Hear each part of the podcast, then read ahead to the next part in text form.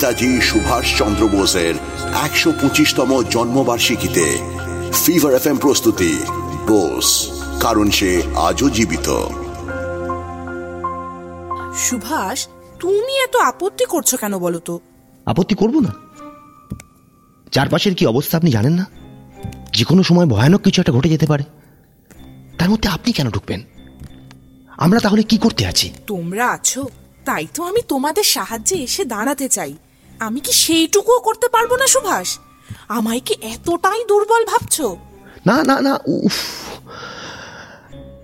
কেন যে আমার কথা কেউ বুঝতে পারছে না আমি ভালো লাগছে না। ভাসন্তী ওই দেখো পরের প্রজন্মের নেতার অবস্থা। তেনার নাকি এসব আর ভালো লাগছে না। ওরম বলবেন না। সুভাষের কথাটাও তো আমাদের শুনে দেখা উচিত।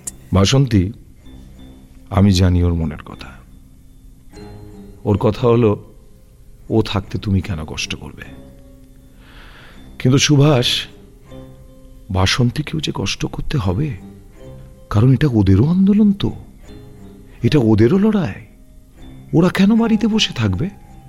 বলো। সুভাষ, তুমি আর ও নিয়ে কিচ্ছু ভেবো না। আমি ঠিক থাকব। আর তাছাড়া, দেশের এতগুলো লোক যদি কষ্ট করতে পারে, তাহলে আমি বা বাদ যাই কেন বলো তো? আমার কোনো ভয় নেই। তোমরা আছো তো সঙ্গে? নেই? কিন্তু সুভাষ শোনো বাসন্তী যদি রাস্তায় নেমে আন্দোলন করতে করতে ব্রিটিশদের হাতে ধরা দেয় তাহলে যে পরিমাণ হইচই হবে তা আখেরে আমাদের ভালোই করবে।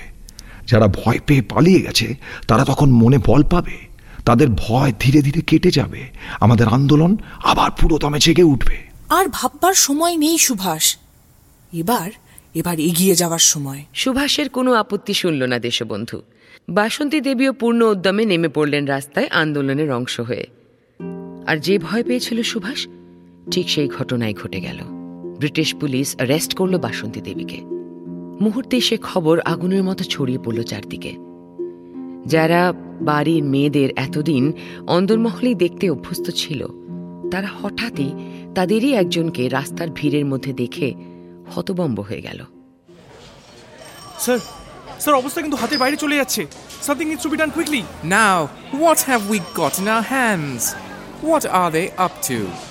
Sir Basanti দেবীকে এক্ষুনি না ছাড়লে জানি না কি হয়ে যাবে বাইরে লোকজন যেভাবে খেপে উঠেছে What did you say? Release her? What would happen otherwise? Are you threatening me? Sir আপনি ব্যাপারটা বুঝতে পারছেন না আমায় রাখুন না জেলে যত দিন ইচ্ছে তত দিন কোনো ক্ষতি নেই শুধু একটা কথা খেয়াল রাখবেন। বাইরের ভিড় কিন্তু আরও বাড়বে। এখন দরজা বন্ধ করে ঠেকিয়ে রেখেছেন। আর কিছুদিন পর দরজা ভেঙে ওরা ঢুকে আসবে। তখন Just keep your mouth shut. If you want a woman. তাহলে আমাকে মেরে শেষ করে দিতেন তো। Put her back in the cell.